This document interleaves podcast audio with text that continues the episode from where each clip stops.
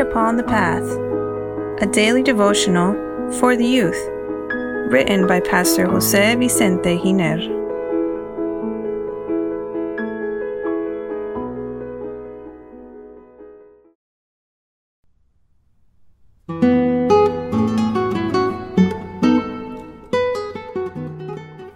July 21st. Much peace have those who love God. Dear youth, sex outside of marriage is not in God's plan. Our Lord forbids it because He designed and created us. He knows perfectly well how we function and what we should and should not do to achieve happiness. When He says no, just because it does not suit us, know that the commandments of the law of God, the basis of divine government, are presented in the form of a prohibition. You shall not steal, you shall not kill, you shall not commit adultery, and etc. But this does not mean that God's commandments are a terrible burden for man. On the contrary, that no contains an ineffable blessing. What seems like an arbitrary deprivation, something that limits and coerces us, turns out to be a safe conduct to freedom to full happiness on this earth and in eternity.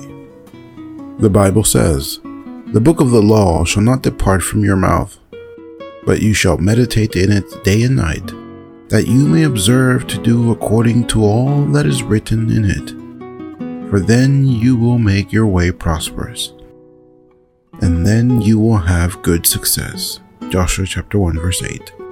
What matters then is not my opinion or anyone's, but what the scripture says. Whether it is pleasing or displeasing, we will obey the voice of the Lord our God, to whom we send you, that it may be well with us when we obey the voice of the Lord our God. Jeremiah chapter 42, verse 6.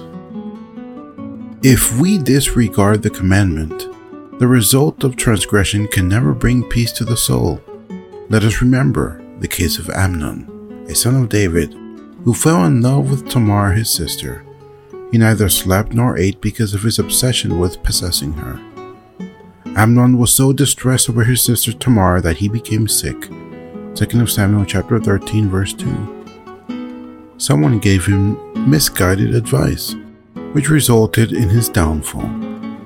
We will always find people who advise us wrongfully.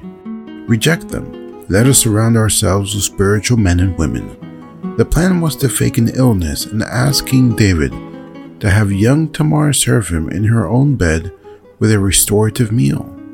The girl did so, and when she was serving Amnon her food, he forced Tamar and raped her. How terrible. If he had spoken to King David and asked for her as his wife, he would have granted it to him, and the experience would have been different.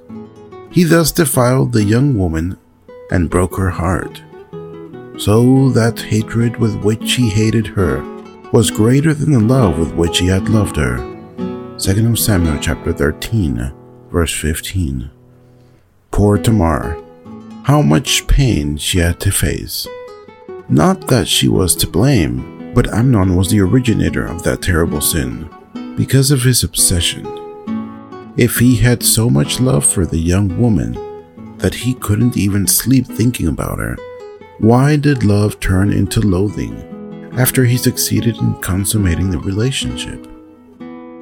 Simply because it was not genuine love, but inordinate passion. This can also happen when two young people give themselves to each other before marriage, and then a man begins to think that it has been very easy to achieve it, and that in the same way that she slept with him, the girl will sleep with another when she finds the opportunity. Suspicions, mistrust, and even hatred can be born in the heart when the law of God is transgressed. That is why I urge you, dear youth, to strictly obey the Lord on this point, respecting the other until the day you get married. Then you can give physical expression to your love. May God bless you and may you be happy.